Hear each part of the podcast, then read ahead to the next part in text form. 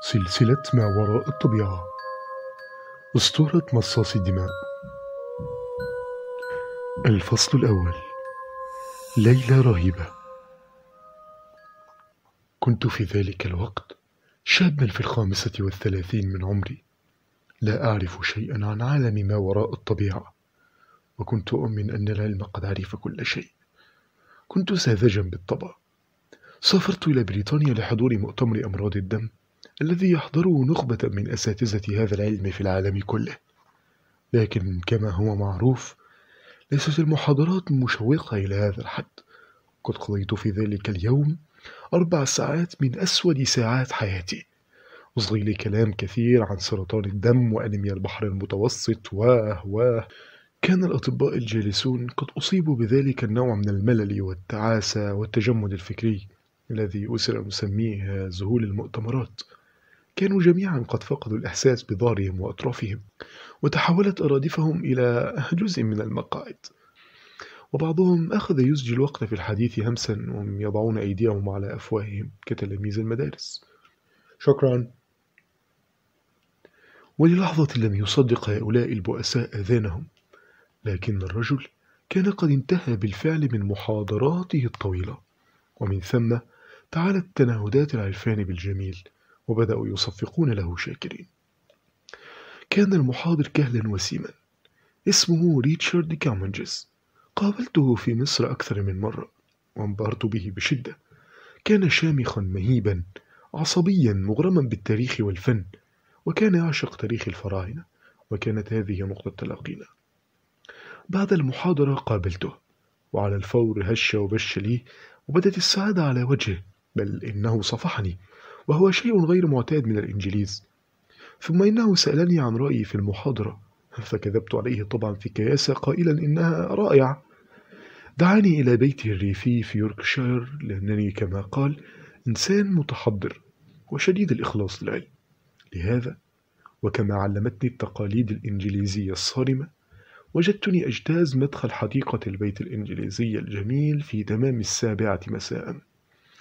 وكان القمر يرخي ضوءا هادئا رقيقا على غصون اللبلاب المتدلية فوق سطح البيت المنحدر. وفي الحديقة كنت أشم روائح غير مألوفة لزهور لا أعرف اسمها. وفي الداخل كان البيت أنيقا بسيطا بيت أسرة كاثوليكية متدينة. وفي قاعة الجلوس كانت هناك مجموعة كبيرة من الصلبان الأثرية ولوحة كبيرة للعشاء الأخير. وكانت زوجته في منتصف العمر مهذبة رقيقة. أما ابنته كاترين فكانت مراهقة لكنها كانت أكثر تعقلا من سنها. وأدركت كم هم متدينون حين تلوا قبل العشاء صلاة المائدة. من ثم شعرت بالخجل من نفسي لأني نسيت البسملة على الطعام قبل أن أبدأ الأكل. تمتمت أن بسم الله أوله وآخره وشرعت أملأ بطني من الأصناف جميلة المنظر شنيعة الطعم التي عرف بها المطبخ الإنجليزي في أوروبا كلها. بعد العشاء وفي حجرة المعيشة المريحة جلس دكتور ريتشارد جوار المدفأة يدخر غليونه ويرشف القهوة في استمتاع. وقد بدا لكلينا أن الحياة لن تكون أبدا أروع مما هي عليه الآن. قال دكتور ريتشارد بتحس بإيه وأنت من سلالة الفراعنة؟ دول ناس عباقرة جدا. ابتسمت ولم أدري بماذا أرد. فغمغمت بالندم وبالحسرة لأني لم أحفظ حضارتهم وكل ما اكتشفوه. أحيانا بتخيل إن مفيش حاجة نقدر نكتشفها بعد اللي اكتشفناه لحد دلوقتي. أعتقد إن زمن الكشوف انتهى وبدأ زمن التطوير. وهنا يجي دور راجل علمي زيي بيؤمن بعلم ما وراء الطبيعة وبيؤمن إن كل أسطورة لها أصل. ده لو ما حاولش إن القدماء يقفوا عندها. وبكده نفتح أبواب جديدة. وجاري ببصري في الحجرة الخالية ثم همس. خد عندك مثلا أسطورة الكونت دراكولا. مفيش حد حاول إن هو يتأمل فيها. كلهم كانوا بيبحثوا في الكهرباء والموجات الكهرومغناطيسية والانشطار النووي والمضادات الحيوية لكن ما وقفوش عند الأسطورة دي أبدا. وهنا يجي دور راجل علمي زيي بيؤمن إن الأسطورة دي ما جاتش من الفراغ وبيقف لحظة عندها. في شواهد تاريخية كتيرة ومريبة. عندك مثلا طقوس شرب الدماء في الهند.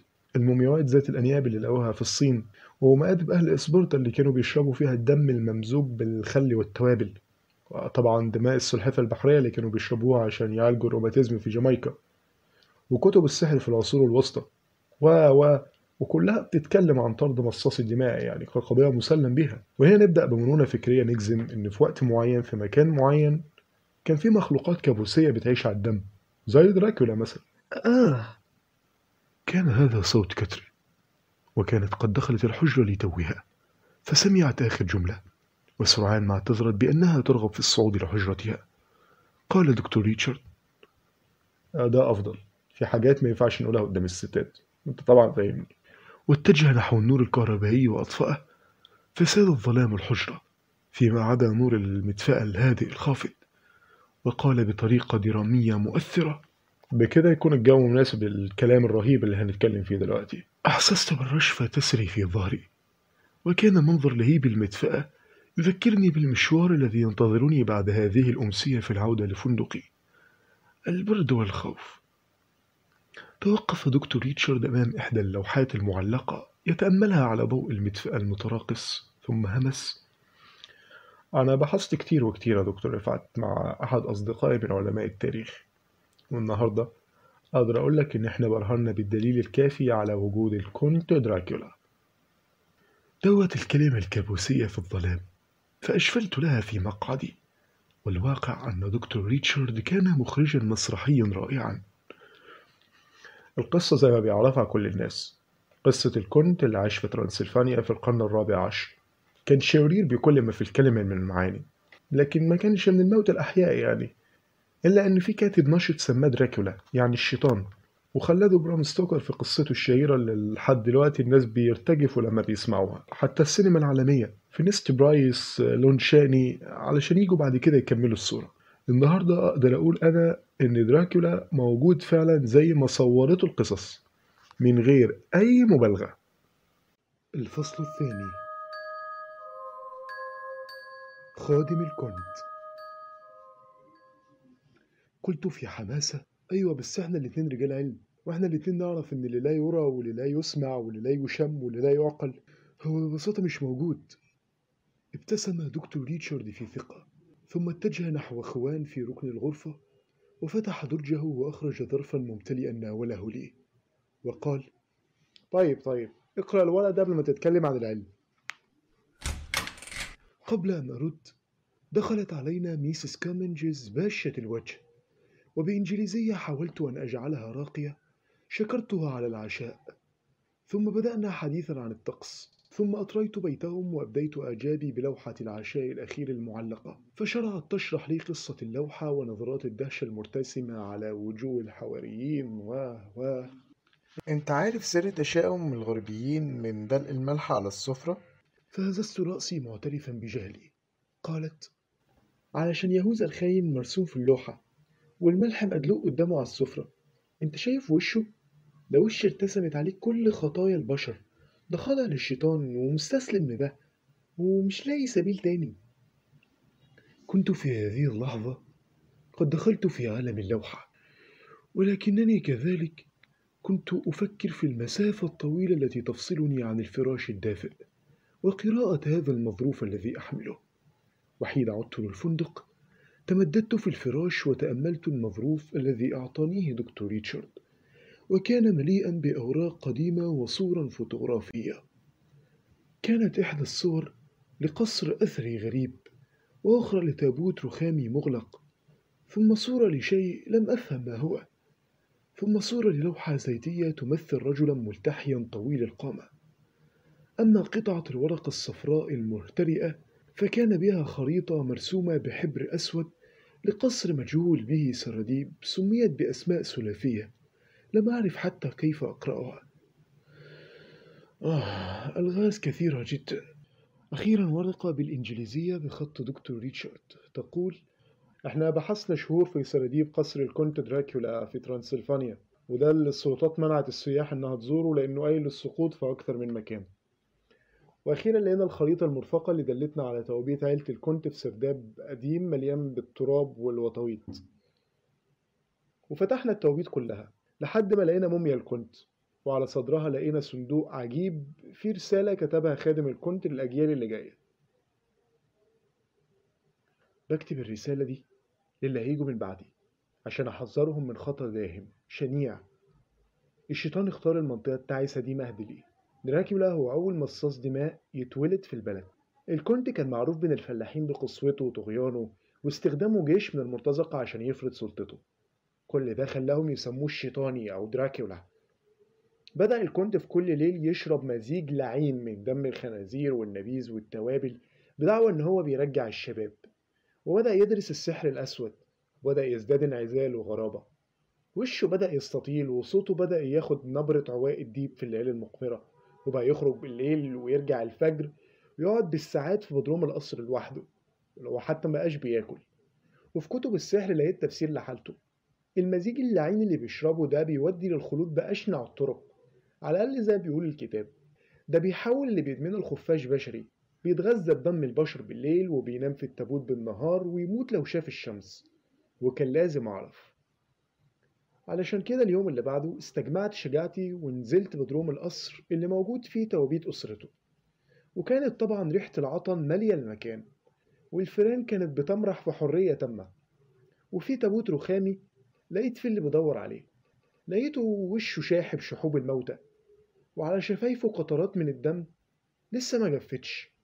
وعينه الاتنين مفتوحين بيبحلقوا في اللا شيء قربت من شفايفه واستجمعت شجاعتي وفتحتها. لقيت لقيت صفين من الأسنان الدقيقة المدببة زي أسنان الضواري أنت ابن الرعب المجهول اللي بيشل العقل تماما. جريت في هلع واتسلطت عليا فكرة واحدة بس. الهرب مش عارف لفين. حتى نسيت إن أنا اقفل التابوت. معنى كده إن الكنت بقى مصاص دماء. وبقى عالي على نفسه وعلى الباقيين. معنى كده إن أهل القرية كان عندهم حق لما كانوا بيرسموا الصليب وهم بيعدوا من قدام القصر. ومعنى كده إن أنا عرفت سر جثة المتسول العجوز اللي لوها قريبة من القصر مرمية في الزبالة وفي رقبته خرمين لونهم أحمر. وعلشان كده الكنت حاش كل الستاير البيضة والأيقونات اللي موجودة في القصر.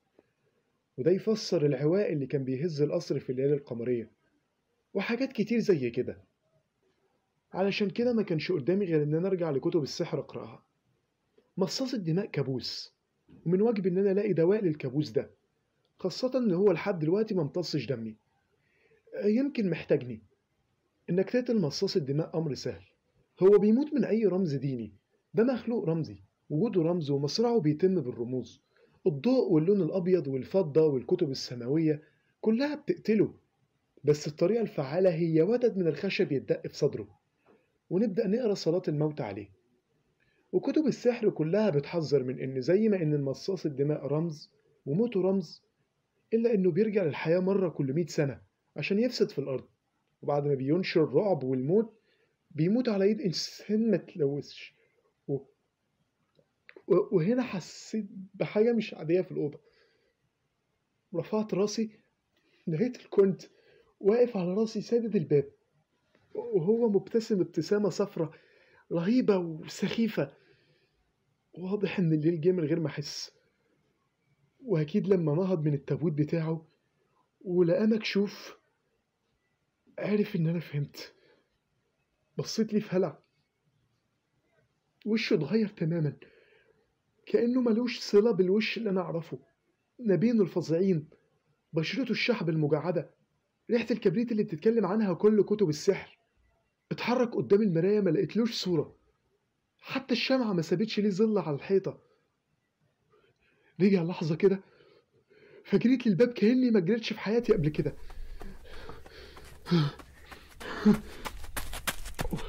وصلت الأوضة. قفلت الباب بالمفتاح. وطبعا هو كان ورايا.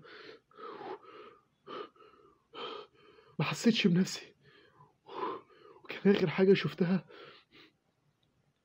هو الباب وهو بيحاول يفتحه.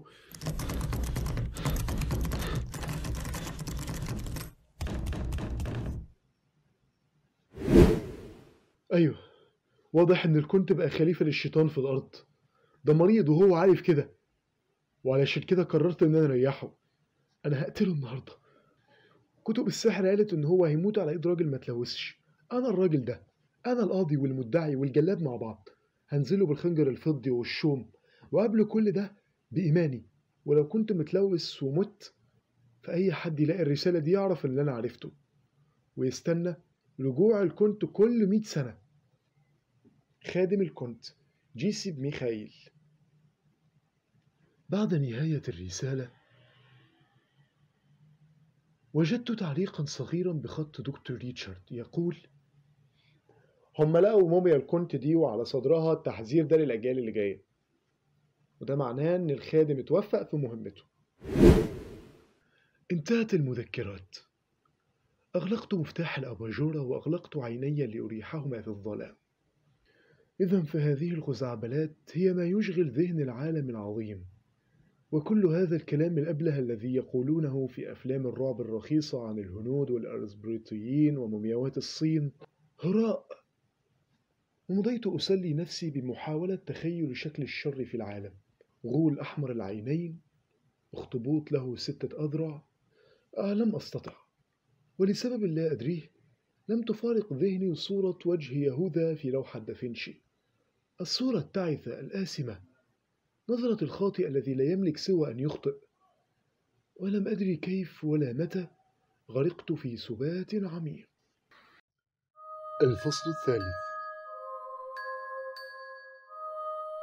المومياء. في اليوم التالي وبعد انتهاء جدول أعمال المؤتمر لهذا اليوم قابلت دكتور ريتشارد في كافيتيريا المؤسسة يرشف القهوة ويدخن حييته وقد بدا لي أن الليلة السابقة كانت مجرد شيء سخيف وبعيد جدا قلب دكتور ريتشارد الكريمة على سطح فنجانه ثم سألني قريت الورق؟ آه أيوه آه وإيه رأيك؟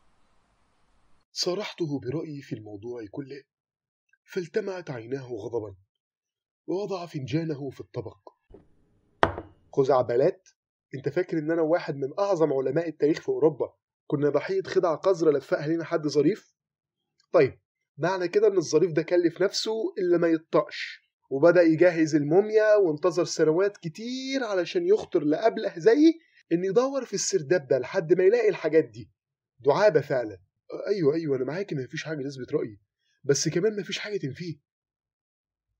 هز رأسه في ضيق ثم عاد لبروده الموروث ثم قال طيب أنا عايزك تجيلي النهارده بالليل في حاجة جديدة عايزك تشوفها نفس الميعاد. آه مرة أخرى على العشاء أجلس أمام نظرات يهوذا الآثمة وعلى الناحية الأخرى من المائدة يجلس البروفيسور ماكس لوفاريسكي. وهو كما عرفت أنت يهودي لم يكف لحظة عن الحديث عن ما عناه من معتقدات النازيين. آه لماذا خلق الله العلماء مملين إلى هذا الحد؟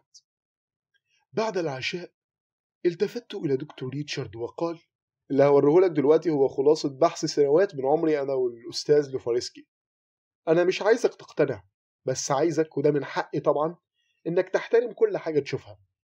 ضيف لده إن اللي هتشوفه هو سر وسيظل طي الكتمان. نطق العبارة الأخيرة بلهجة مرعبة. تعمد الضغط على كلمة سيظل. فشعرت بالرهبة وقلت طيب طيب أنا أوعدك بده. نهضت معهما إلى القبو. قبو البيت الإنجليزي الأنيق حيث رائحة الخمر المعتق والعطن ورائحة شيء ما لم أستطع أن أحبها. أزاح دكتور ريتشارد الخيش عن صندوق مغلق في أحد الأركان. وفتحه ثم هتف بلهجة مسرحية. أيها السادة هي دي موميا الكونت دراكولا.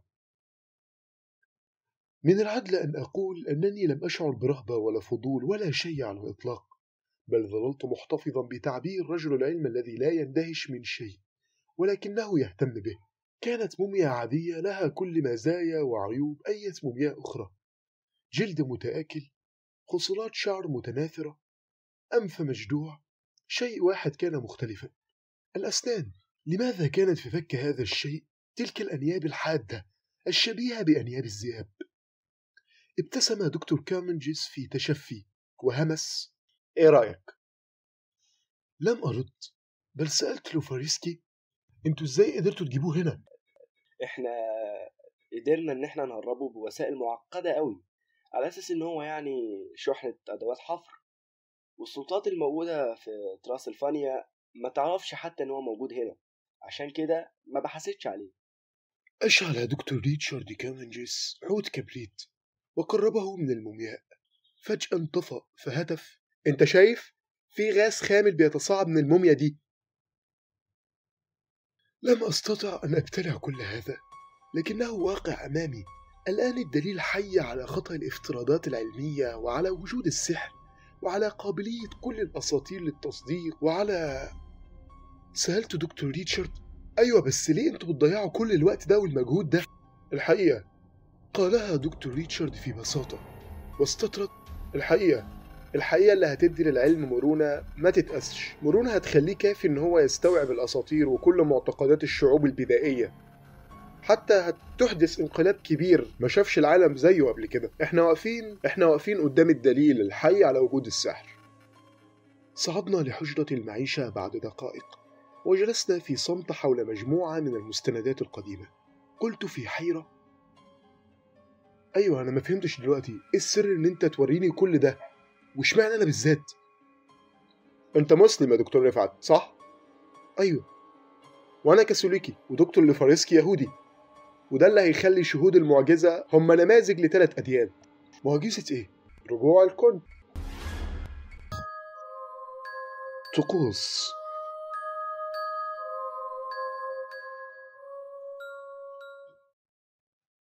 مد دكتور ريتشارد يده إلى الأوراق وفتح إحداهما وشرع يقرأ. المستندات بتقول إن مصاص الدماء هيرجع للعالم كل مئة سنة علشان يفسد في الأرض. وبعد كده هيموت على إيد شخص ما تلوثش. وهنا قال دكتور ليفارسكي عابثا بلحيته إحنا عندنا شواهد تاريخية على ظهور مخلوقات ليها صفات مصاص الدماء ولقينا كمان جثث لقينا في رقبتها أكتر من ثقب في الأعوام 1759 و 1859 وبشكل أكتر تحديد في الليالي المقبرة. اللي بيتوازى فيها المشترى مع المريخ. ويمكن نقول إن هو كان بيتقتل في كل مرة وبيرجع لصورة المومياء اللي إحنا حاليا شايفينها. وكان بيرجع من نفسه كده؟ لا بس بمساعدة بعض الأوغاد اللي بيعملوا بعض الطقوس اللازمة للبعث. وهنا بدأت أفهم.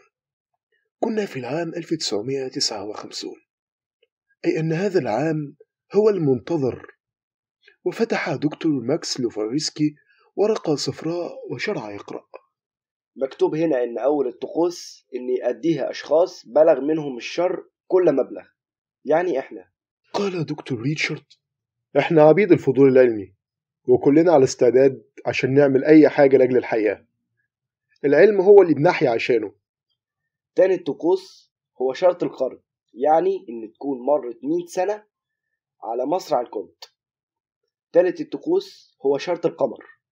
يعني إن يكتمل البدر ويتوازى المشترى مع المريخ. الشرط التاني أو التالت هيتحققوا بعد أسبوع يعني في ليلة الأربعاء. الشرط الرابع هو شرط الوطواط إن هو يتحط على صدر جثة المومياء وطواط وده مش صعب. الشرط الخامس هو شرط الدم بحيث إن إحنا نحط دلو من الدم جنب المومياء دم بشري؟ محددش النص دم إيه. وهنا لاحظت شيئا. التمعت عيناي في فخر كأنني طفل فاز في لعبة المساكة. وصحت لحظة لحظة من فضلك. التاريخ بيحكي إن في كل مئة سنة كان بعض الأوغاد بيلاقوا التابوت وبيمارسوا نفس الطقوس. فتيجي إزاي إن التابوت بيكون موجود في نفس المكان والرسالة زي ما هي في المكان اللي حطها الخادم من خمس قرون؟ احمر وجه دكتور ريتشارد فترة ثم همس في استسلام. عندك حق يا دكتور أنا فاتني التفكير في ده بالفعل. قال دكتور ليفارسكي ممكن اللي قتل الكونت فكر إن هو يسيب الرسالة في نفس مكانها للأجيال اللي جاية. أيوة وليه اللي بيقتل الكونت ده ما بيحرصش إن هو يرجع جثته للتابوت في كل مرة؟ ليه ما دفنهاش في أي مكان؟ ليه حتى ما قطعهاش أو حرقها؟ أنا ما أعرفش إن قتلة مصاص الدماء منظمين للحد ده. ساد الصمت للحظات وأدركت في فخر أن الرجلين يكرهانني في جنون لكن هذا هو العلم وهم يعرفان هذا خيرا مني. قال دكتور ريتشارد بعد تفكير طيب يا دكتور رفعت. إحنا مصممين على التجربة. واللي مش باقيلها غير أسبوع. حتى لو ما تقبلتش فعلي ده على الأقل قول كده علشان يكون عندي عالم أثق فيه من الجالية المسلمة في إنجلترا. الوقت ضيق زي ما أنت شايف. من أنا حتى أرفض أمرا كهذا؟ ستكون ليلة الأربعاء ليلة مثيرة بكل المقاييس. هكذا قلت لنفسي. كنت ساذجا كما قلت لك. طيب طيب. يلا نبدأ. الوقت ضيق زي ما انت قلت. لم يكن هناك أي شيء يقنع العالمين سوى التجربة في حد ذاتها. وكنت واثقا من نفسي أنني بدأت أعد عبارات العزاء التي سأقولها لهما حين تشرق شمس يوم الخميس والمومياء لم تزل كما هي. مومياء؟ يا لها من لحظة. لحظة يعرف كل منهما أنه أضاع عمره يطارد وهما. آه يا للحسرة. هذه مومياء قام أحدهم بنشر أسنانها لتبدو كالأنياب وستظل كذلك لا أرى الموضوع على أي ضوء آخر. في الصباح جاء جوناثان صبي البقال بلفة صغيرة. اتضح أنها خفاش ميت. اصطاده من الكنيسة المهجورة المجاورة. وأخذ جنيهين كاد يطير بهما فرحا. وجلست أنا ودكتور ريتشارد نحنط الخفاش في الحديقة مستعملين الفورمالين. لو فرضنا إن إحنا مش هنقدر نسيطر على الدراكولا لما يقوم هنعمل إيه؟ لو قام هو كان مرعب قوي في العصور الغابرة وعصور الشمعدانات والعربيات اللي بتجرها الخيول بس النهارده هيرجع في عصر انشطار الذرة والكهرباء يعني مش هيكون غير مجرد حيوان تجارب طريف وإحنا هننقله المعمل مظلم في جلاسكو وإحنا هنربطه هناك هندرس كل حاجة تركيب دمه أنسجته ضغط دمه ودرجة حرارته ولو مات هنشرحه. ويمكن يكون جه اليوم اللي هنعقد فيه مؤتمر صحفي أو ننشر مذكراته في كتاب اسمه عشت في تابوت مثلا. وطبعا هيحطم مبيعات رهيبة. المسخ ده محظوظ جدا. أتمنى لو رجعت الحياة كل مئة سنة علشان أشوف حال السياسة والعلم والمجتمع والناس وقتها. فاحت في المكان رائحة لا تطاق لأحشاء الخفاش اللعينة. واستمررنا في عملنا على مضض. اللعنة. فهمت دلوقتي ليه ما بيبعثش مصاص دماء إلا كل مئة سنة؟ تلات علماء شغالين في الصبر علشان يثبتوا وهم. الفصل الخامس.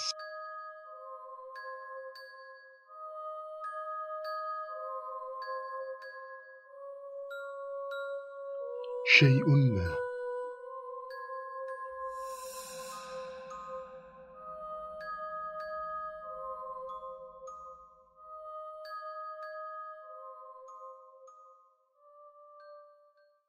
جلست في حجرتي المريحة التي أعطانيها دكتور ريتشارد في بيته الريفي الجميل. كنت قد غادرت الفندق منذ ثلاثة أيام، لكني تركت هناك أمتعتي لسبب ما لم أدري ما هو. شعور غامض في أعماقي جعلني أترك جزءا من ذاتي خارج جدران هذا البيت. أشعلت سيجارة وشرعت أفكر. ما الذي جعلني أقحم نفسي في هذه القصة؟ يبدو أنه ذلك الولع المجنون بالمجهول. تلك اللذة الحريفة الكامنة في قصص جدتي عن الغولة والنداهة. وكنت أتساءل كيف تبدو هذه المخلوقات ولماذا؟ اختار الفلكلور الشعبي لها صورة الأنثى. ثم كبرت وبدأت أذهب للسينما وشاهدت لون تشاني ذا الألف وجه. فنسنت برايس يلعبان دور الكونت الغامض شارب الدماء. لكم فتنتني شخصية دراكولا ولكم حيرتني ولكم أفزعتني. واليوم ها أنا ذا قاب قوسين من حقيقة هذا الكابوس.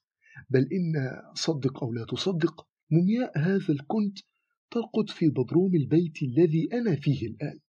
بل إن موعد استيقاظها هو بعد ثلاثة أيام لا أكثر. ماذا سيقول أصدقاء طفولتي في المنصورة لو عرفوا ما أنا فيه الآن؟ يبدو أن الآن كل شيء معد. دلو دم الخنزير الخفاش المحنط ورفقة اثنين من العلماء حادي المزاج لا يهمهما سوى العلم أيا كانت نتائجه الوبيلة. أضأت الأباجورة فوجدت جوار السرير مجموعة من الكتب وعلى السطح كانت رواية برام ستوكر الشهيرة دراكولا. لابد أن دكتور ريتشارد تعمد وضعها جوار سريري لجعلي أعيش في الجو. أطلقت سبة في سري ثم فتحت الرواية وبدأت أحداثها تجرفني. يا للخيال المروع العبقري المريض لكم أحسد مؤلفها؟ كنت قد وصلت للجزء الذي يدخل فيه الكنت على ضيفه الغافل موثق العقود جوناثان هاركر وهو يحلق ذقنه وهنا يفكر الموثق كيف لم أرى هذا الرجل في مرآة الحلاقة وتتصلب عين الكنت على جرح في عنق موثق العقود نجم عن الحلاقة و... كنت قد وصلت لهذا الجزء حين دق الباب فأشفلت ثم عدت لعالم الواقع فنهضت للباب كي أفتحه. كان القادم هو دكتور ريتشارد. نمت؟ آه، واضح إنه لأ. بص للرواية اللي على سريري وضحك. واضح إنك بتستعد لضيفنا أشد استعداد. ضفنا تبا للرواية اللعينة دي. امم اتعلمت منها إيه؟ اتعلمت إن أنا محلقش داني قدام دراكولا عشان ما أجرحش نفسي. آه وإيه كمان؟ إن ما ثقش في الناس اللي ما بتظهرش صورتهم في المراية. انفجر دكتور ريتشارد يضحك. كان يرتدي الروب وتحته قميص وربطة عنق وقد بدا غاية في الأناقة والوسامة ثم أنه أشعل سيجارة ولم يقدم لي واحدة كعادته. وجال بنظره في أرجاء الغرفة. أنت ليه مش حاطط بعض من الآيات القرآنية هنا وهنا؟ أشرت إلى الكومودينو بجوار الفراش إلى المصحف الصغير الذي أعطتني إياه المرحومة أمي قبل أول سفر لي بالخارج. ما هو؟ بس بغرض القراءة مش عشان يحميني من مصاص دمائك هز رأسه مؤيدا ونهض في تثاقل متجها إلى الباب مارا أمام المرآة المزخرفة المعلقة لا لابد أنني متوتر الأعصاب هل المرآة غير مسقولة؟ أم أن الإضاءة غير كافية؟ أم أن هذا الرجل لا يعكس ظلا في المرآة بالفعل؟ التفت لي في اهتمام وسأل إيه سر الهلع اللي على وشك ده؟ هل أصارحه؟ كلا كلا مفيش حاجة ده مفعول روايتك مش أكتر فكر قليلا ثم قال رفعت في حاجة مهمة إيه هي؟ حاجة عايزك تشوفها لكن مش عارف الدكتور اللي في ريسكي يعرف بيها توعدني؟ أوعدك تمام تعالى ورايا للبدروم بعد عشر دقايق. وألقى سيجارته وانصرف في تأده بمجرد أن أخرج أغلقت الباب وهرعت للمرآة. إن صورتي واضحة فيها ولكن ما أكثر ألأعيب الضوء. رب زاوية انكسار كاملة تحيل الماء إلى مرآة. فلماذا لا تتحول المرآة في زاوية ما وإضاءة ما إلى سطح غير عاكس؟ وحتى إذا لم تعكس المرآة صورته. ما معنى ذلك؟ أنا لا أؤمن بالأشباح وحتى إذا طبقنا منطق الخرافة نفسها فلا توجد أي ضرورة لهذه الزيارة ولم يستتبعها شيء لماذا يريد دكتور كامنجز لقائي في البدروم؟ هذا طبعا ليس للعب الورق ولا لمشاهدة مجموعة طوابعه وبالطبع ليس لامتصاص دمي لأني لا أؤمن بكل هذا الكلام الفارغ ما الذي يريده من مومياء دراكولا؟ ما الشيء الذي لا يريد أن يعرفه دكتور لفارسكي؟ على كل حال مضت العشر دقائق. ارتديت الروب وخرجت من باب الغرفة قاصدا البدروم. ظلام الردى وبقايا العشاء على المائدة لم ترفعها ميسيس كامنجز بعد. باب غرفة دكتور ريتشارد يفتح. باب غرفة دكتور ريتشارد يفتح في بطء. دكتور رفعت. آه، أيوة. لاحظت أنه يتكلم بصوت عال فخفضت صوتي في همس كالفحيح. يلا يلا فين؟ البدروم. البدر أنت بكامل قواك العقلية؟ ماذا يحدث؟ عما يتحدث هذا المخبول لكن وجهه كان جادا صارما لا أثر للدعابة فيه. كلمات اصطدمت بحاجز صلب بارد. فسقطت مهشمة عند قدمي. انت مش طلبت مني ده؟ دقيقة واحدة. طلبت منك إيه؟ نزول البدروم. إمتى؟ من عشر دقايق تقريبا في أوضتي. أعتقد أنه لابد من اختصار هذه المحادثة التي لابد أن أدركت فحواء. هو يعرف ويؤكد ويقسم أنه لم يأتي لحجرتي ابدا. وأنا واثق تماما أنه كان عندي لسبب يعلمه الله وحده. محادثة مملة كحوار الطرشان. نتيجتها أن كل منا اعتقد أن الآخر كاذب أو معتوه. أنت عارف يا دكتور رفعت؟ قالها في غموض وهو يضيق حدقتي عينيه مستطردا. باين إن إحنا الاتنين على حق. إزاي؟ الأمر واضح. في حد حاول إن هو يستدرجك للبدروم. علشان كده زارك في صورتي. آه رجعنا. قول لي بس ما لاحظتش حاجة مش عادية في الزائر ده؟ فكرت لحظة ثم قلت بلا مبالاة لا مفيش حاجة غير إنه ما تركش صورة في المراية. يتبع. الفصل السادس. مزيد من الألغاز.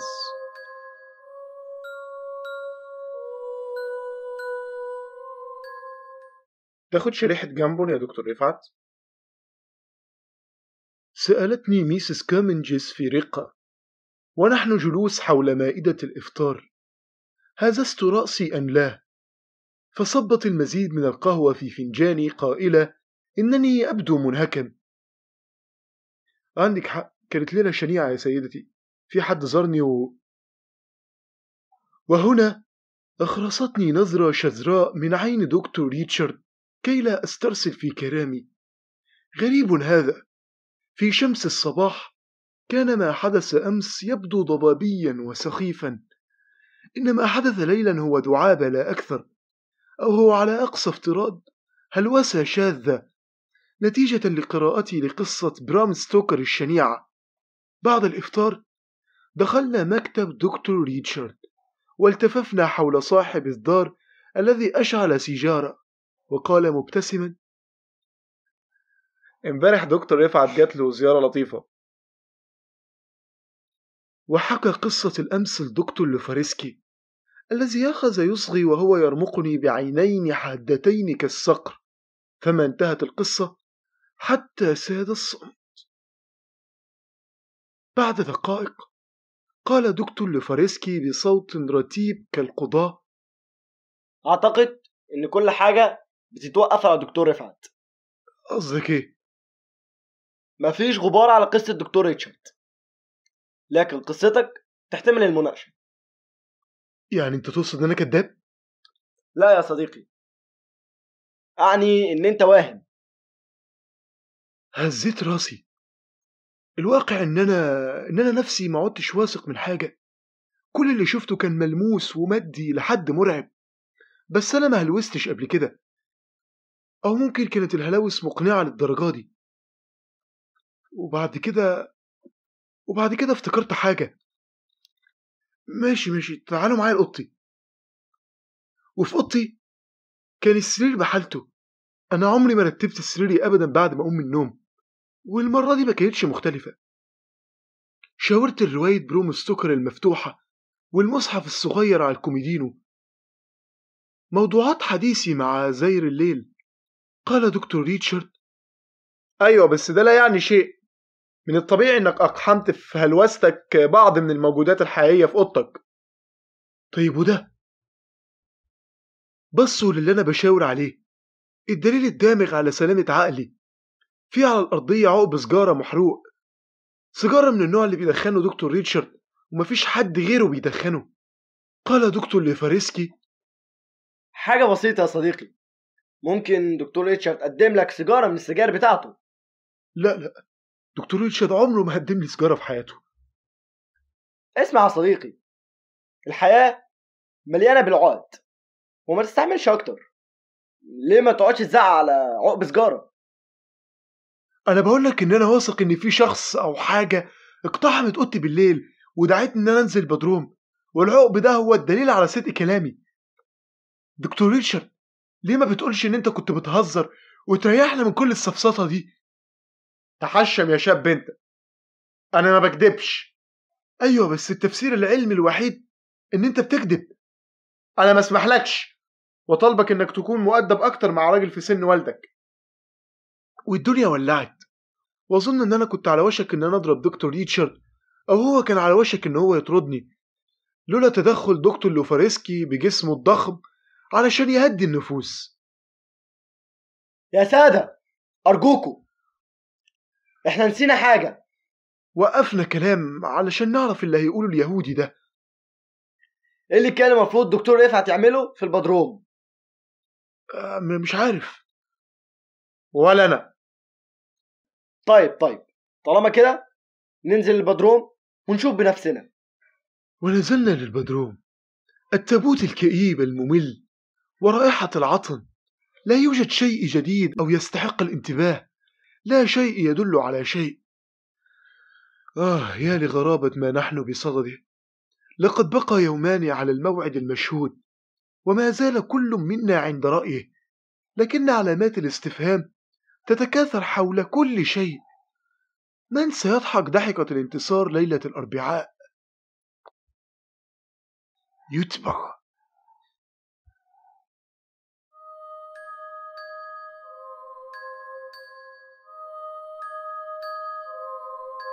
الفصل السابع.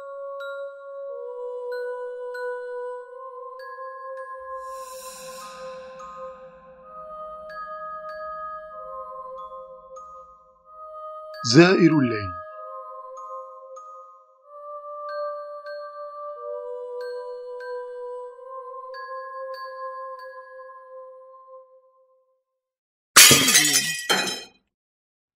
في منتصف الليل صحوت على صوت زجاج يتهشأ. استغرقت دقيقة كي أفهم أين أنا ومن أنا وماذا أفعل في الفراش. ثم عشر ثوان أخرى أثب من الفراش حافيا وبالبيجامة إلى باب الغرفة ثم إلى الطابق الثاني حيث سمعت الصوت. هذه غرفة مكتب دكتور ريتشارد. لا أحد هنالك. لكن الستارة كانت تتموج في صمت في هواء الحجرة المظلمة مما دلنا أن اللوح المكسور هو هنا. أشعلت الضوء فلمحت شظايا زجاج على الأرض. وبالطبع كما هي العادة معي لست على شظيتين بقدم الحافية فأطلقت سبة. وجلست على الأرض كي أخرجها ثم لمحت عيناي. هناك خلف المكتب. كان شخصا مختبئا كي لا أراه. الشخص الذي اقتحم النافذة الزجاجية بهذا العمق من أجل شيء لا أعرفه. ولو جريت من الغرفة الآن فقد يهاجمني. لذا تشاغلت بمعالجة قدمي وأنا أسب بصوت مسموع. اللعنة اللعنة. الدم يصفر في أذني والأدرينالين يرتفع في دمي. وقبضتي تتوتر ثم في لحظة واحدة وثبت فوق المكتب وألقيت نفسي على هذا المتلصص. تلقيت لكمة في بطني جعلت الهواء يخرج من فمي. إلا أني تحملت ورفعت ركبتي لأركلها أسفل بطنه. سمعته يئن ولكن من هو؟ كان ملثما ولم أرى سوى عينين باردتين كشتاء لندن رماديتين كضبابها وجهت لكمة قوية إلى أنفه خلف القناع. حتى إنني شعرت بغضروف أنفه يكاد يتهشأ. ثم لكمة في صدره.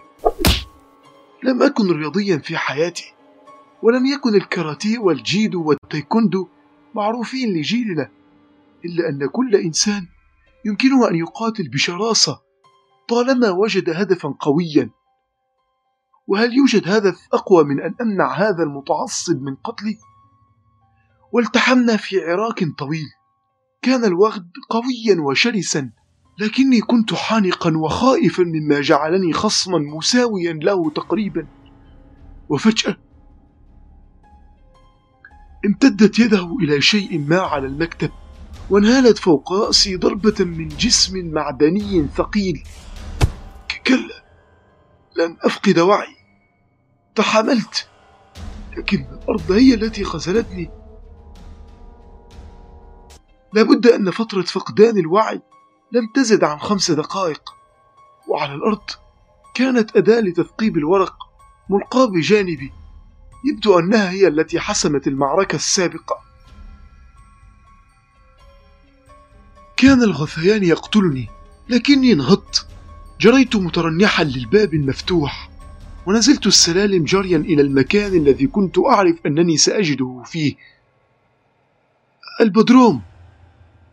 نعم كان هناك في الظلام بجوار تابوت الكونت دراكولا وقد أضاء الكشاف الكهربائي ووضعه بجواره على الأرض وكان قد قرب وجهه من الكونت وهو يهمس بكلمات ما لم أتبينها.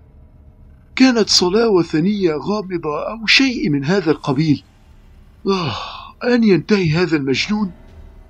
صرخت صرخة أفزعتني أنا نفسي ورفعت زجاجة ملقاة على الأرض ولوحت بها في الهواء كالهراو ثم انقضضت على هذا المدعي ولولا أن أشفل لهشمت الزجاجة جمجمته في ثوان وثبك الملسوع إلى الكشاف الكهربائي فأطفأه ثم انهالت علي لكماته في الظلام. إن هذا الوغد يرى في الظلام كالوطويط وهذه المرة لم أقاوم كثيرا. ظللت فترة ألهب في الظلام ومذاق الدماء المالح يملأ فمي. أعتقد أنني في حاجة لاستعادة لياقتي في المرة القادمة. نور البدروم يضاء. دكتور ريتشارد ولوفريسكي بثياب النوم وعيونهم منتفخة من أثر النعاس يحيطون بي. صحت في سخرية مرة. أنا بهنيكوا فعلا على لقاء ضميركم دي الضجة اللي إحنا عملناها دلوقتي كانت كفيلة إنها تصحي الموتى. وانتوا ما قمتوش غير دلوقتي. وابتديت أحكي اللي حصل. وبعد ما سمع دكتور ريتشارد قصتي وشه اتغير. وجري زي القطط لأوضة المكتب. وهنا جه في بالي خاطر مرعب. يخوف اللي هيرجع زي عادته يقول إن ما كانش فيه إزاز مكسور ولا حاجة وإني كنت بهلوس. إلا إنه رجع فعلا بعد دقايق وبدأ عليه الاهتمام. وهو معاه أداة تثقيب الأوراق اللي كانت هتحطم رأسي من دقايق. وقال واضح إنك كنت محظوظ يا صديقي. شاورت للإزازة المكسورة المرمية على الأرض وقلت والوغد كمان كان محظوظ زيي. دكتور رفعت إحنا ناس متحضرين وشايف إن اللي حصل ده ما يمنعناش إن إحنا نلبس أحسن لبس ونتناقش في الأمور دي في مظهر متمدين هنتقابل في أوضة مكتبي بعد عشر دقايق. آه من هؤلاء الإنجليز. يريد مني حين أن أجد لصا في داري أن أنهض من الفراش وأمشط شعري وأرتدي ثياب السهرة ثم أذهب إليه وأنحني كجنتلمان قائلا سيدي لو ما سبتش أوضتي خلال دقيقة أعتقد أن أنا هوصل بصددك لقرارات خطيرة جدا. آه تبا المهم أنني عدت لحجرتي وارتديت ثيابي وتأملت وجهي في المرآة. لم تكن هناك عاهات مستديمة والحمد لله. ولكن ماذا سيكون تفسير هذين السيدين لمغامرة القصيرة الفاشلة؟ وفي غرفة المكتب حيث الستارة لم تتطاير سألت الرجلين. ها إيه قولكم قال دكتور لوفريسكي متحاشيا النظر في عيني. لو عايز رأيي ف أنا هقول إن في أحداث غامضة ما بيجمعش بينها سوى حاجة واحدة بس. في كل مرة إما إننا نقابلك متجه للبدروم أو نايم فيه. قال دكتور ريتشارد أنا بتساءل عن قصتك اللي جاية اللي هتبرر بيها نزولك للبدروم بالليل. زعقت في غيظ وكان واضح فعلا سماجة وجهل الراجلين دول. وانتوا فاكرين يعني إن أنا حبيت البدروم العاطل والمومياء السخيفة؟ أو إن أنا بكذب علشان أبرر عشق الكبير في القعاد جنب التوابيت في الضلمة؟ ما قدرش دكتور ريتشارد إن هو يمنع ابتسامة على شفايفه بعد كلامي. ورفع إيده يحاول إن هو يهديني. أنا مش بتهم وما بقولش ده بس أنا بقول إن في حد بيحاول إن هو يخليك تنزل البدروم لوحدك بالليل والضلمة. ده ما جاش في بالي بس هو صح. طيب ولنفرض ده؟ إيه المفروض اللي يحصل هناك؟ آه ما ده اللي اجتمعنا عشان نفكر فيه. وليه ما يكونش اللي زارنا دلوقتي حرامي؟ حرامي عادي يعني. بص لي دكتور لفارسكي بصة بمعنى كده وقال الحرامية مش بيقعدوا جنب التوابيت عشان يقرأوا صلاة غامضة. أنت قلت كده بنفسك فاكر؟ والحرامية مش بيكسروا الإزاز بالرعونة دي. وإلا فإن الحرامي ده لا يحسد على غبائه أو هو كان عايز إن أنت تسمعه. والحرامية مش بيدخلوا البيوت من الدور التاني مادام عندهم شبابيك الدور الأول. اتنحنح دكتور ريتشارد وراح للستارة وحشها وقال في أمر أغرب. لاحظتم كسر الزجاج ده؟ ده مجرد فتحة صغيرة مش بتسمح حتى بمرور إنسان. بصيت في عينيه وقلت أيوة بس تسمح بمرور أيوة. تسمح بمرور وطواط مثلا. آه المزيد من الألغاز عايزين رأي؟ أعتقد إن بعض الجماعات السرية أو عبدة الشياطين عندهم علم بوجود المومياء دي عندنا. وهم بيحاولوا إن هم يسرقوها. أيوة بس مفيش حد ما يعرفش اللي إحنا نعرفه دلوقتي. ده بيخلينا نروح لمزيد من الحذر طالما عرفنا اللي عرفناه من المخطوطات فإيه اللي يمنع الآخرين إن هم يشوفوا نفس الشيء؟ وده اللي بيخلينا نحذر أكتر. ما فضلش غير يوم على كل حال. فلازم نخليه يمر على خير بأي طريقة. مفيش زيارة غامضة للبدروم تاني. عشان المرة الجاية مش هتعدي على خير. أنا عايزك ترجع لمصر قطعة واحدة من غير ثقوب. ونزل الرجلان السلم في حين تخلفت عنهما. كنت أفكر ما دام اللص لم يدخل من النافذة فهو أحد المقيمين بالبيت. وما دام قويا فهو الرجل. وما دام ليس أنا فهو أحد العالمين. وما دام رمادي العينين قوي البنية؟ فهو ليس دكتور لفارسكي إذا هو نعم إن هذا يتفق مع ما حدث بالأمس. دائما هو دكتور ريتشارد. في كل حدث غامض ثم يظهر ليؤكد لي أنني أهلوس. لكن ما الذي يخفيه هذا الرجل؟ إنه يداعبني دعابة عملية قاسية أو هو مقبول تماما وهو شيء لا أستبعده. إن من عاش حياته وسط هذا الهراء لابد أن يكون مقبولا ولكن لماذا أنا بالذات؟ لأنني أصغرهم سنا وأكثرهم رعونة ولأنه لم يزل يحمل احتقار المستعمر لأهل البلد الذي أستعمله لم تكن ثلاث سنوات قد مضت منذ حرب السويس فهل هو ذلك الإنجليزي المتعصب الحاقد حقا؟ لا أفهم على كل حال لم يبق سوى يوم واحد وليس في جعبتي سوى الحذر والانتظار. دخلت حجرتي وأغلقت بابها واتجهت للشباك وفتحته.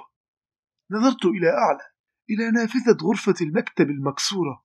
خيل لي أن شيئا ما يخرج ببطء من فتحة الزجاج. ثم تبينت ما هو. كان مطواطا صغيرا سرعان ما فرد أجنحته مرفرفا ودار دورتين في الهواء. ثم اختفى في الظلام. يتبع.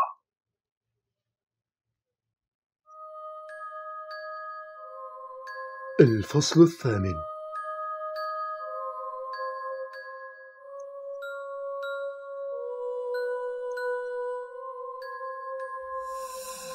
ليلة الأربعاء.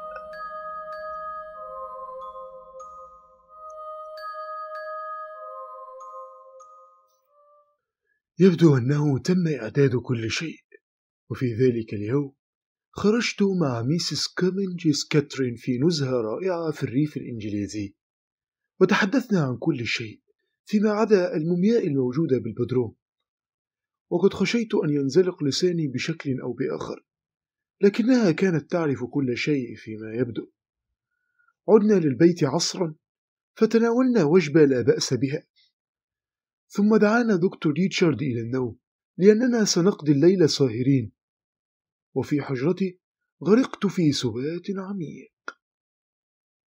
ترانسلفانيا الشيطان دراكولا دكتور ريتشارد سالي يهوذا. دم وخفاش وقمر وخفاش ودم 200 سنة.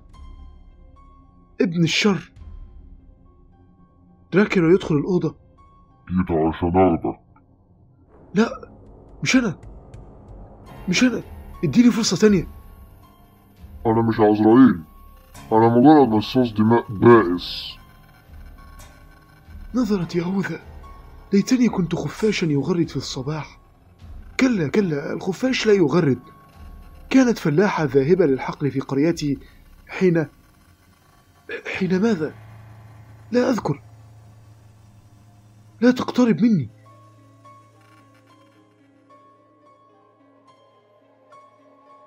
وللحظة لم أعرف أين أنا.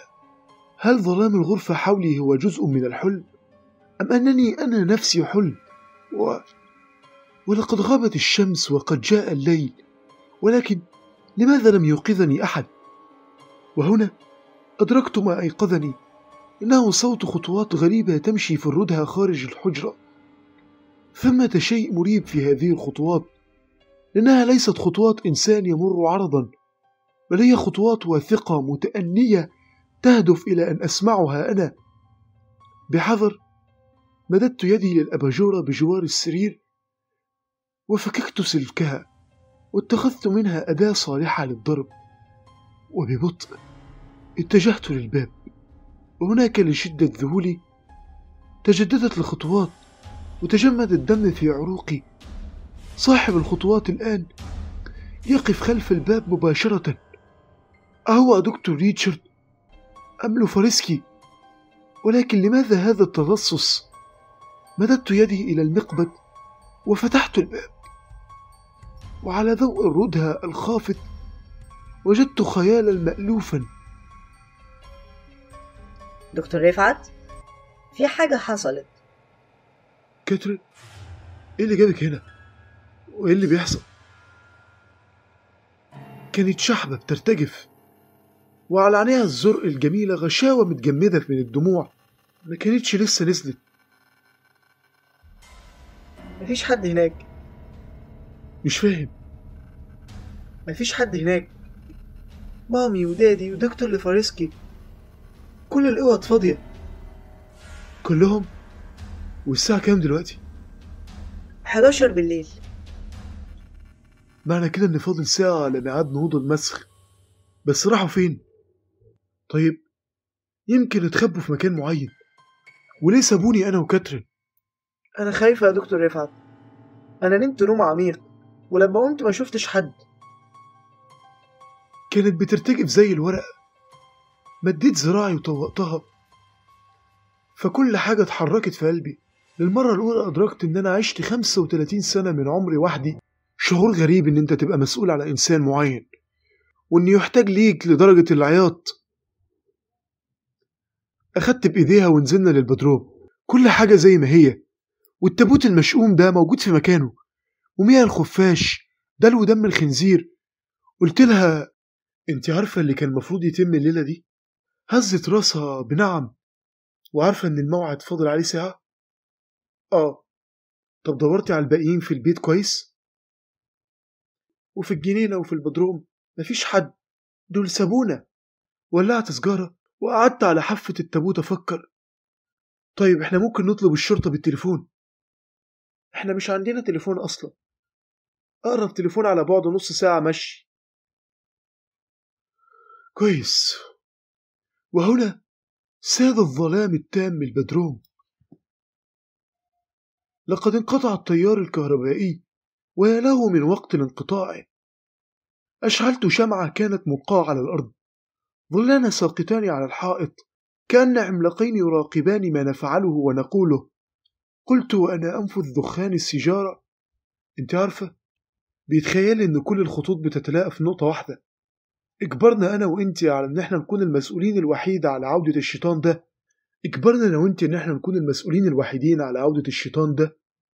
يمكن إحنا أصلح الناس لده. يمكن الشيطان شايف فينا الشر الخفي اللي يؤهلنا لده ببراعة. يبدو إن إحنا بقينا مجبرين. أيوة بس ليه إحنا مجبرين؟ إحنا نقدر نمشي في أي وقت من البيت الرهيب ده وبعد نص ساعة كمان نوصل للأعمار والدفى والأمان. لا لو عملنا ده فهنفضل طول حياتنا نتحرق بنيران الفضول اللي مش هيكون في أي حاجة قادرة إنها ترويه. وهنفضل نلعن جبننا ونقعد ونتساءل أسئلة ملهاش إجابة. هل دراكولا كان هينهض فعلا؟ إحنا ظاهريا أحرار بس إحنا في الواقع مقيدين بأصفاد متينة من الفضول العلمي. ما نقدرش غير إننا نكمل ونكمل. أيوة بس مفيش أيوة. لو ضيعنا الفرصة دي مش هترجع قبل 100 سنة نكون فيها إحنا شبعنا موت. نموت من غير ما نعرف. طبعا كانت صغيرة في السن وما فهمتش كل كلامي. بس ما كانتش تقدر إنها تتصرف وحدها. اللي دبر الموقف ده هو شيطان بعقلية جهنمية يعرف تماما اللي هيتعرض للاختبار ده هو لازم هيكمل فيه. طيب والناس التانية فين؟ مش عارف ومفيش وقت إن إحنا نجاوب على السؤال ده. المهم المهم إن إحنا نجهز المكان ده لاستقبال الكونت. بقيت عشر دقائق على منتصف الليل. وأحضرت دلو دم الخنزير وقربته من التابوت ووضعت الخفاش المحنط على صدر المومياء ثم أطفأت الشمعة حتى لا تضايق سيد الديجور عند نهوضه. بعد سبع دقائق يتعامد المشتري على المريخ وينكشف وجه القمر من وراء الغمام. وبعد سبع دقائق يعرف العلم إلى الأبد ما إذا كان السحر خرافة أم لا وما إذا كان القدماء واهمين أم لا. أما أنا فكنت أردد كالمجنون بالعربية التي لا تفهمها. مش هيقوم الشيء ده مش هيقوم. أنا واثق من ده. وإلا بقينا في موقف ما نتحسدش عليه. بقيت أربع دقائق. ثلاث. يتبع.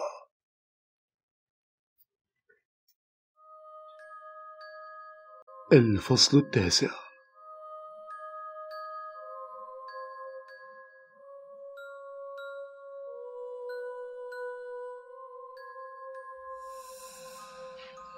المفاجأة.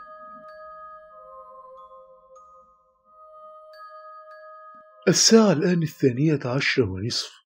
لم يحدث شيء. برغم الظلام الدامس أرى حدود الجسد المسجي في التابوت وعيني كترين اللامعتين وأشم رائحة الفورمالين وأسمع دقات قلبي. لم يتغير شيء. يبدو أن كل هذا كان وهما أشعلت الشمعة في تؤدة فأضاءت المكان إلى حد ما وقد بدا لي كنت مبتذلا وسخيفا إلى حد لا يوصف نفس الوجه والشعر المتآكل و... و... واضح أن الأمر انتهى. قلت هذا لكترين لكنها لم ترد نظرة غريبة شاردة في وجهها. لقد حطمتها هذه التجربة لكن لم يكن لي مفر. المهم الآن هو معرفة أين ذهب الأغبياء الآخرون. قد يكونون خرجوا لغرض ما أو هم مختبئون في دعابة سمجة أو وأشعلت سيجارة غريبة رائحة الكبريت هذه. كنت أحمل قداحة لذا انتهشت للرائحة. دكتور ريتشارد كامنجز الأحمق الذي أفنى حياته في ألعاب صبيانية وذلك اليهودي البدين وأنا الذي سأرجع للقاهرة محملا بذكريات باسمة لا أكثر. رائحة الكبريت. الآن أستطيع القول إن العلم هو العلم وكل ما عداه هو خزعبلات ولكن لماذا تنظرين إلي يا كاترين؟ هذه النظرة الوالهة. كنت ما أزال وسيما محتفظا بشعري لكني لم أكن جذابا لهذه الدرجة خاصة لفتاة مراهقة. كاترين يلا بينا. لم ترد وفجأة انفجرت تضحك في هستيريا تضحك وتضحك في الظلام. لقد جنت المسكينة.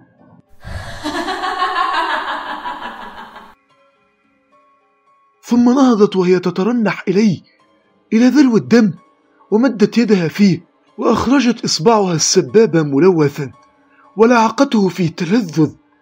كاترين! كاترين! يا مجنونة!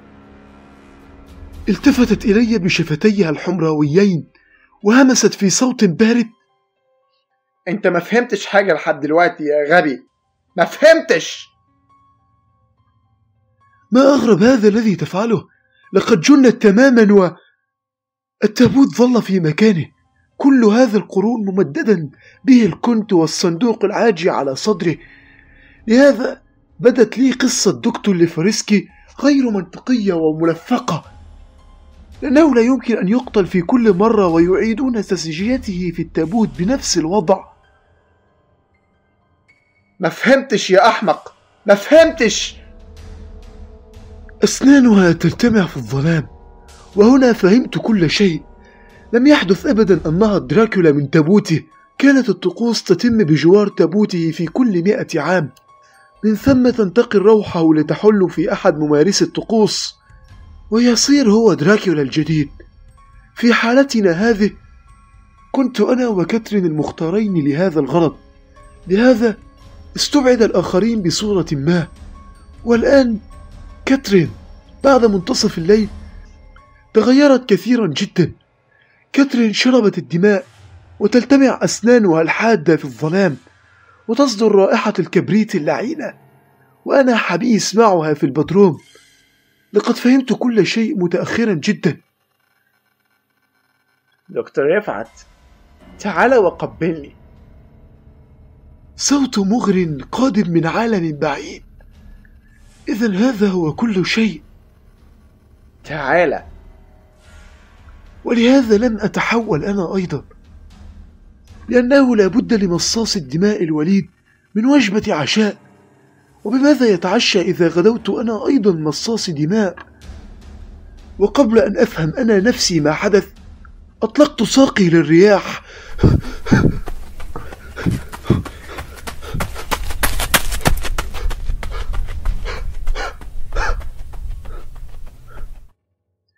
جريت كأني ما جريتش في حياتي قبل كده. خرجت من القبر. الرضها مدخل البيت. الظلام الدامس خلاني اصطدم مئات المرات بحاجات مجهولة. قلبي كان هينط من بقي. الجنينة وضوء القمر وهو بيحيط بيها. فضلت أجري وأجري وأجري. ومن بعيد لمحت أضواء العمار وشفت أخيرا ناس عاديين.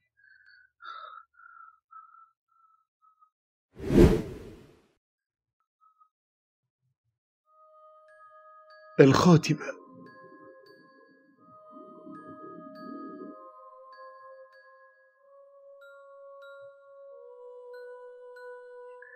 خلال أربع وعشرين ساعة كنت قد عدت لبيتي السعيد في الدقي بالقاهرة. قضيت أياما عديدا أتخيل كاترين تهيم في الفيلا المحيطة ببيتهم تبحث عن عابر السبيل وتخيلتها تموت بوتد خشبي في صدرها. بعد شهور تشجعت وأرسلت خطابا إلى دكتور ريتشارد أو إلى عنوانه على الأقل فلم يصلني أي رد. أرسلت ثلاثة خطابات أخرى إلى أن وصلني خطاب من مالك البيت الجديد يقول لي إن دكتور ريتشارد لم يعد يعيش هناك وأنه ارتحل إلى أستراليا مع عائلته ولا يعرف عنوانه هناك كم من ليلة سوداء قضيتها أستعيد ما حدث وأحلله هل كنت واهما؟ هل كان كل هذا حلما؟ أم كان هذا حقيقة تتلخص ببساطة في أن الفتاة قد انهارت أعصابها بفعل التجربة الجهنمية؟ أم كان هذا واقعا عشته حين حبست وحدي في البدروم مع مصاصة دماء؟ لا أدري ولن أدري أبدا هل قتلت كاترين بيد إنسان لم يتلوث؟ إنسان مثل أبيها وهرب بعدها إلى أستراليا؟ أم أنها قتلت ذويها في تلك الليلة وجاءت غرفتي تولول وتبكي أم أن الأمر كله دعابة عملية قاسية أجادوا حبكها أسئلة كثيرة بلا إجابة. ولا أرجو لها إجابة. كل ما أعرفه أنني لن أحضر أبدا أي مؤتمر عن أمراض الدم. ولن أذهب أبدا إلى يوركشاير أو أستراليا. وأبدا وأبدا لن أشاهد فيلما لدراكولا. شعرات عديدة شابت في رأسي وأنا أنتظر أن يصلوني انتقام الكونت دراكولا إلى بيتي في الدقي. وخاصة وأنا على ما أظن آخر من يعرف حقيقته. حزم ثومة علقتها خلف الشبابيك والأبواب وأواني فضية وآيات قرآنية لكن لم يحدث شيء والحمد لله. إما لأن الله سطر أو لأني كنت واهما في مخاوفي. وبعد سنتين من هذه الأحداث قابلت شيطانا من نوع آخر في مكان آخر أنساني ما حدث تماما. لكن هذه قصة أخرى. دكتور رفعت إسماعيل القاهرة يناير 1992